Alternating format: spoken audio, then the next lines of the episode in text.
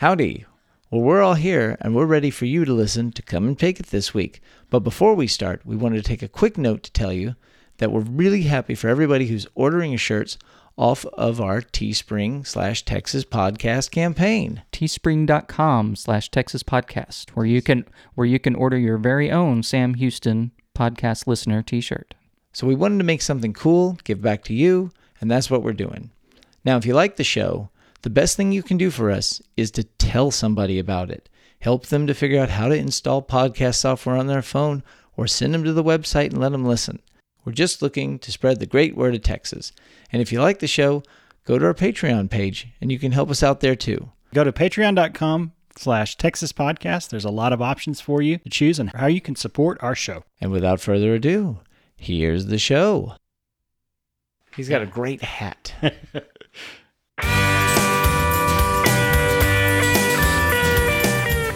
Howdy.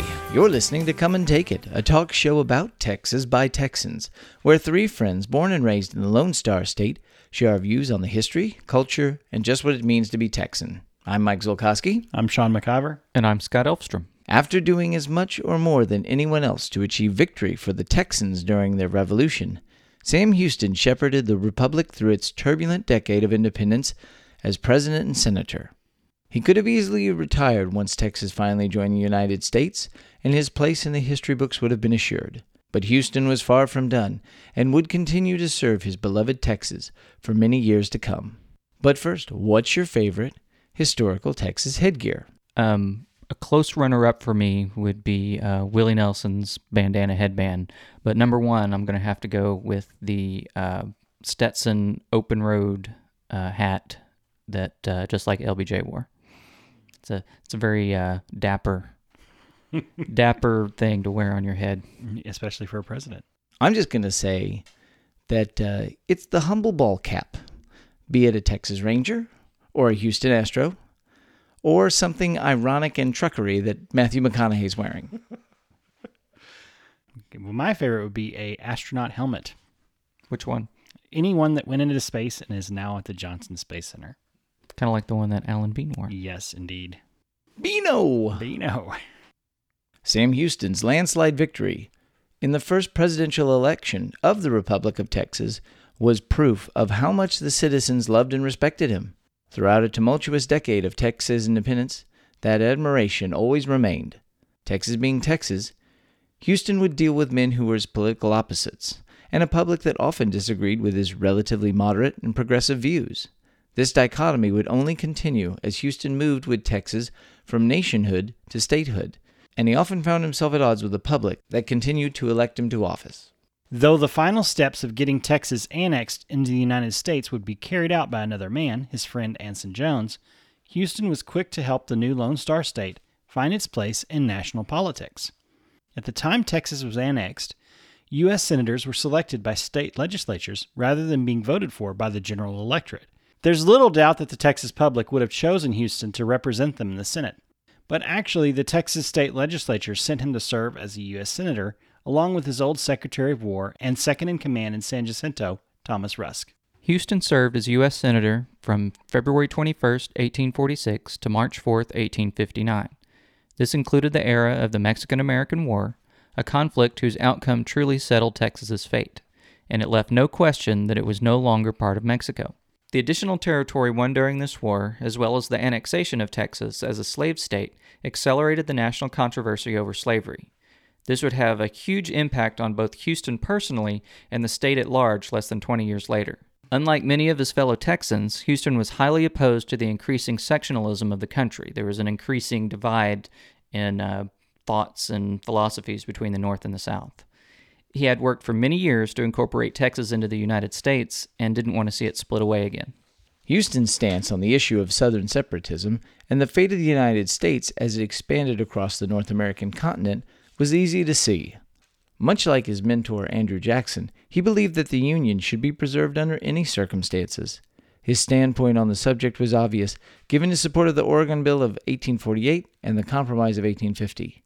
In fact, he was the only Southern senator to vote for every measure of the Compromise of 1850, including those that might harm Texas, and one of only two who opposed the Kansas Nebraska Act, which sought to open up new territories to slavery, overturning the Missouri Compromise.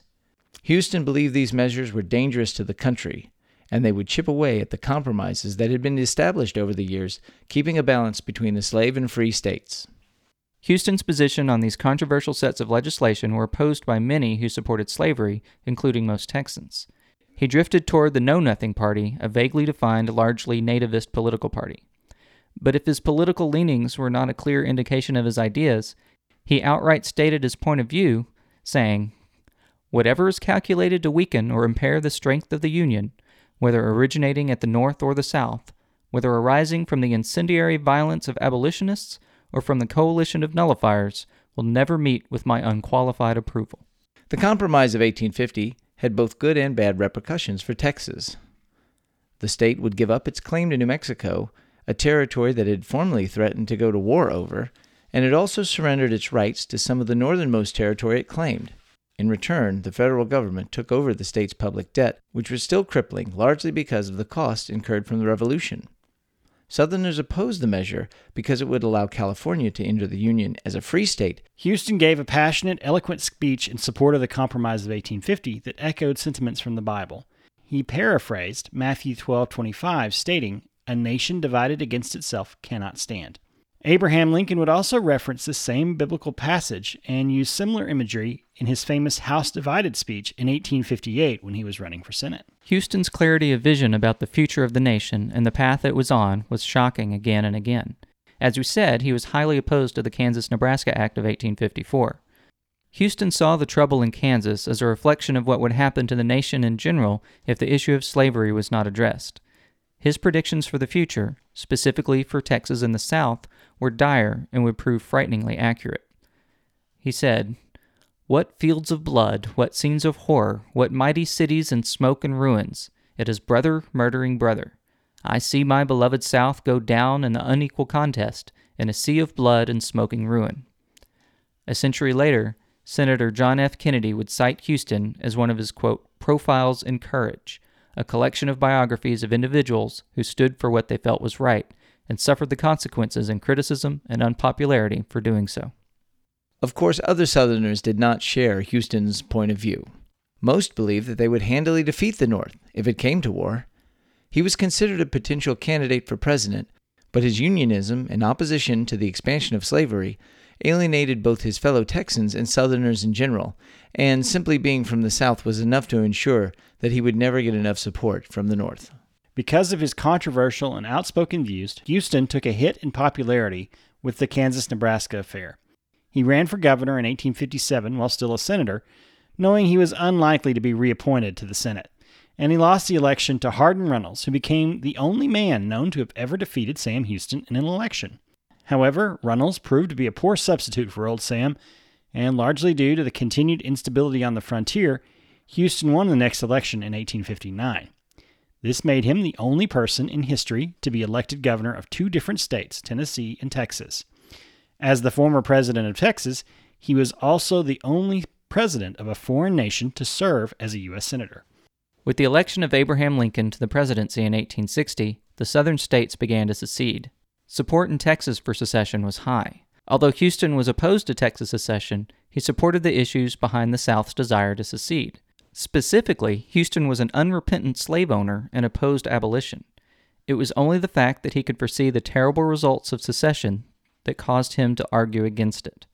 Over Houston's protests, a state secession convention met in January of 1861. In February, a popular vote by Texans endorsed it. Even then, Houston accepted the state's decision to leave the Union, but rejected affiliating with the Confederacy, hoping instead to be a neutral independent.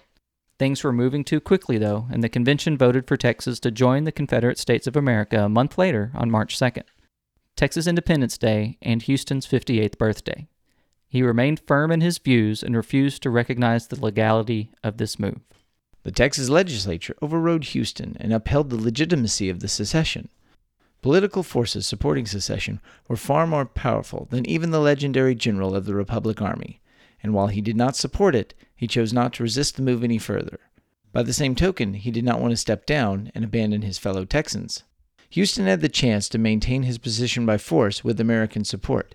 U.S. Colonel Frederick W. Lander offered 50,000 troops to Houston to prevent Texas from seceding in President Lincoln's name. Although he opposed the path the state was taking and saw nothing but calamity in its course, Houston would not be responsible for more bloodshed in Texas. He stated his position as follows quote, I love Texas too well to bring civil strife and bloodshed upon her. To avert this calamity, I shall make no endeavor to maintain my authority as chief executive of this state except by the peaceful exercise of my functions. The political environment in the South was such that anyone not fully dedicated to the Confederacy could not maintain office. Houston was stripped from being governor only two weeks after Texas officially joined the Confederacy after he refused to take an oath of loyalty. While the rest of the Texas government took the oath, Houston sat in his office and whittled. To explain why he refused, he wrote, Fellow citizens, in the name of your rights and liberties, which I believe have been trampled upon, I refuse to take this oath in the name of the nationality of Texas, which has been betrayed by the convention, I refuse to take this oath. In the name of the Constitution of Texas, I refuse to take this oath. In the name of my own conscience and manhood, which this convention would degrade by dragging me before it, to pander to the malice of my enemies, I refuse to take this oath. I deny the power of this convention to speak for Texas. I protest against all the acts and doings of this convention and I declare them null and void. Of course, Houston was still famous and a well respected public figure. Many Texans felt betrayed by his refusal to support the Confederacy and demanded an explanation. He went to Galveston after leaving the governor's mansion, and on April 19th he spoke to a crowd who had gathered from the window of the hotel where he was staying. He said, Let me tell you what is coming. After the sacrifice of countless millions of treasure and hundreds of thousands of lives, you may win Southern independence if God be not against you, but I doubt it. I tell you that, while I believe with you in the doctrine of states' rights, the North is determined to preserve this Union. They are not a fiery, impulsive people as you are, for they live in colder climates. But when they begin to move in a given direction, they move with the steady momentum and perseverance of a mighty avalanche. And what I fear is, they will overwhelm the South. In 1862, Houston moved to Huntsville with his third wife, Margaret Moffette Lea. Houston had married young Margaret, the pretty daughter of an Alabama planter, in 1840. Houston was 47 at the time. The former president and sitting senator of the Republic of Texas met his debutante at a garden party in Mobile, where he was promoting land deals in Texas. Margaret was 21, well educated, talented, and the general was smitten at first sight. Though the Lea family obviously opposed the marriage to the older, hard drinking, twice married politician, Margaret was just as in love. Not long after they married, Margaret became the First Lady of Texas and followed Houston through his life in politics. They had eight children together. The last, Temple Lea, was born when Houston was 68. In the 1840s, they'd settled in the small East Texas town of Huntsville. There was a certain nostalgia in the location for Sam as the hills around him reminded him of his boyhood home in Tennessee. Margaret had a profound influence on her older husband and was the person who finally convinced him to give up drinking. She also had an influence on Houston's religious views. Houston was raised Presbyterian, like most Scots Irish Tennesseans, but had little use for church. In 1833, he had been baptized as a Catholic, though how deep his faith really was is questionable. Under Mexican law at the time, being a Catholic was a requirement to own property in Coahuila y Tejas. The sacrament was held in the living room of the Adolphus Sterne House in Nacogdoches, so it is entirely possible that Houston took the sacrament only to qualify for land ownership. Margaret began trying to convert her husband to the Baptist religion from the beginning of their marriage. It took her 14 years, but with the help of George Washington Baines, Lyndon Johnson's great grandfather, she finally convinced him to convert.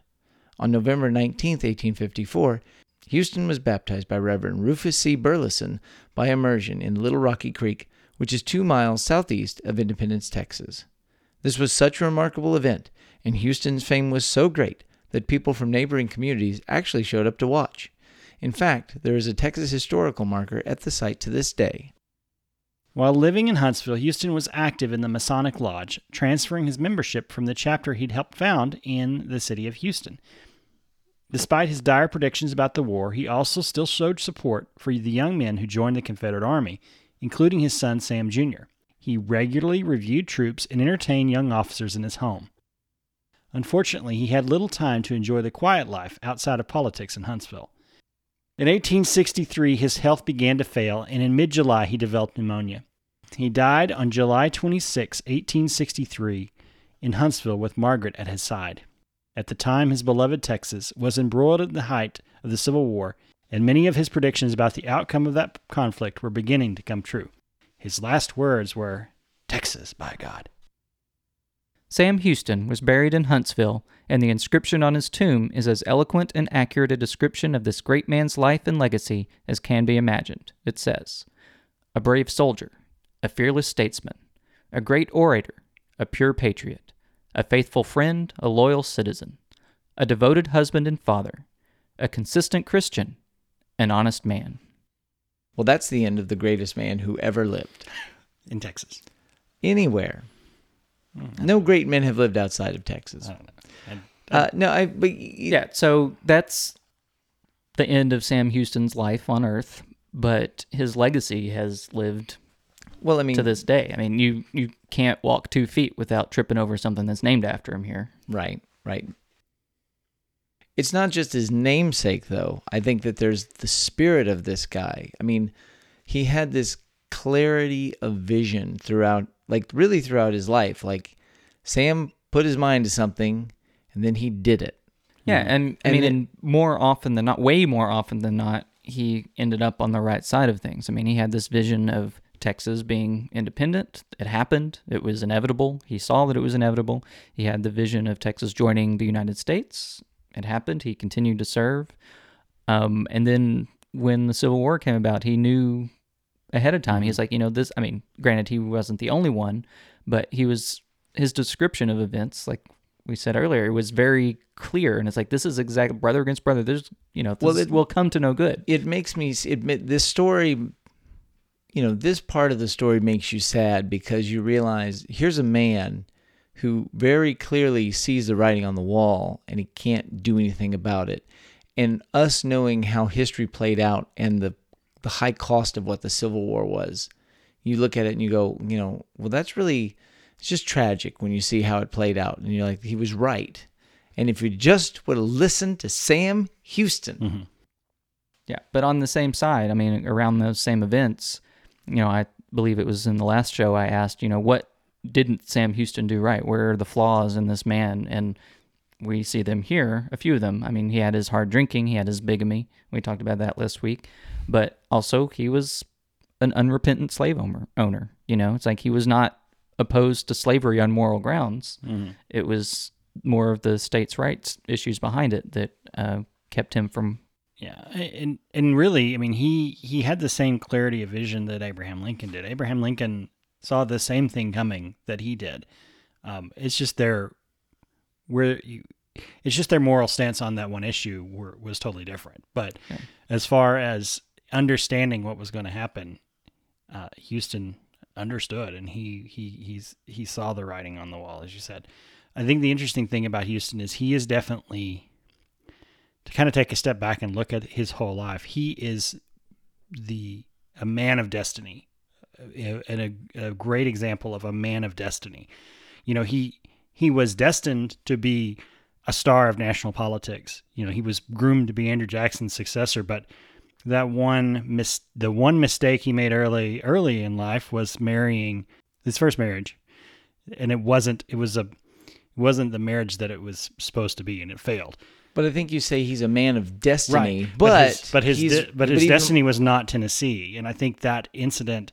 If you want to, if you want to ascribe fate, you know, give power to fate as as a deciding factor in things, he was not fated to be the the political leader in the United States or in Tennessee. He was fated to go to fail and to go to Texas and be reinvented. But yeah, well, that's I'm saying is he. If I was writing a story, he would be the flawed hero. Oh, yeah. You know, he would be the the fallen flawed hero, and it's like you see, he's here and he falls, but then he rises from the ashes, even stronger and smarter from having gone through the events. And I think it's pretty clear at the end of this that like anybody living in Texas, he's put on a pedestal, literally. a, you know, a 15 he's literally put on a 15 foot alabaster pedestal in Huntsville. But we really should because we would not have the Texas today in any sense of the word had he not come Mhm. to Texas. Mhm. And the other thing that's interesting is that he he really did put Texas first. Um, you know, he he loved he he wanted to be part of the United States. He loved that they became part of the United States, and he fought hard for the Union. But ultimately, he wasn't going to shed blood to keep the Union alive. But he he threw out alternatives to say, well, Texas which should stay independent. We should okay, we're going to leave, but let's let's go back to the way we were and it was because he he loved Texas so much, and this was not. I mean, it was his home. It was now his home, and his last words, uh, as he died, were Texas, Texas, Margaret.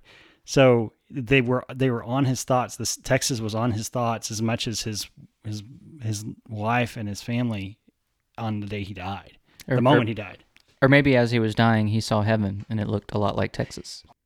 Yeah, so we've talked we've spent 3 episodes talking about Sam Houston and he's literally and figuratively the giant of Texas history. So if there's any stories that you have about Sam Houston or uh, questions or things that we didn't cover, drop us an email at contact at brainstable.com and we'll be happy to answer it on a future episode. So, wrapping up, what's your favorite portrayal of Sam Houston in a film? Well, I, I don't know. I haven't seen it yet because it hasn't aired, but there's the, the miniseries coming up on the History Channel next month. Mm. and Sam Houston is portrayed by the legendary Bill Paxton. So um, that may be my favorite. I think I, I haven't seen it yet, but I do like the guy that plays him in John Wayne's Alamo. oh yeah, yeah. Oh, yeah, he's yeah, pretty. yeah. He's a pretty cool cat in that. He's got a great hat. well, he's blowing up on social media right now with uh, his fake rant that he did. But I'm going to say it's Dennis Quaid for uh, Innerspace. I didn't realize No. Sam Houston. No. Was, no. the Alamo. yeah the Alamo Oh. movie. Yeah. Um, I like. There's two that I really like. One is uh, Lorne Greene, who was in 13 Days to Glory, which was the Alec Baldwin Alamo television movie. It's just Lorne Greene. I mean, he he has that right gravitas. The But- OG Colonel Adama, Yeah, but Admiral Adama. there's a little scene movie that was called. It had two different names. It was a TV movie. One was called uh, The Raven, and the other one was called Gone to Texas. And it was Sam Houston was played by Sam Elliott and his mustache, and And his mustache. and his mustache, and probably so. It's probably the most awesome Sam Houston. Sam Elliott, really. You can't get much better than Sam Elliott. Except he never wore a mustache. Yeah. It doesn't matter. It does not matter. It's Sam Elliott and his mustache. And actually, Jim Bowie was played by uh, Michael Beck of Oh, Warriors jeez. and Megaforce. Megaforce. It was highly historically inaccurate, but it was a great movie just because You have to use so many curse words, dude. yeah, because of, because of Sam Elliott. oh, man. That wraps things up for today. You can find notes and links from today's show at brainstable.com. We'd love to hear from you. So like and share us on Facebook, follow the show on Twitter at Texas Podcast, or go to brainstable.com and leave some feedback. You can find our show and many other great history podcasts at historypodcasters.com. Why not follow us individually? I'm on Twitter at Mr. Java. I'm Max Sean with two N's. and I'm Scotticus. We'd like to thank our friend James Abendroth for helping us to research and write this episode. You can find him at blackcardpress.com. Oh no, you can find him on Twitter at Blackguard Press and read more of his writing work at blackguardpress.com. You love this show, so get out there and tell your friends, and please leave a review on iTunes because that really helps us out to find new listeners just like you. We hope you'll join us next time, and remember that even if you aren't from Texas, Texas, Texas wants you anyway. anyway.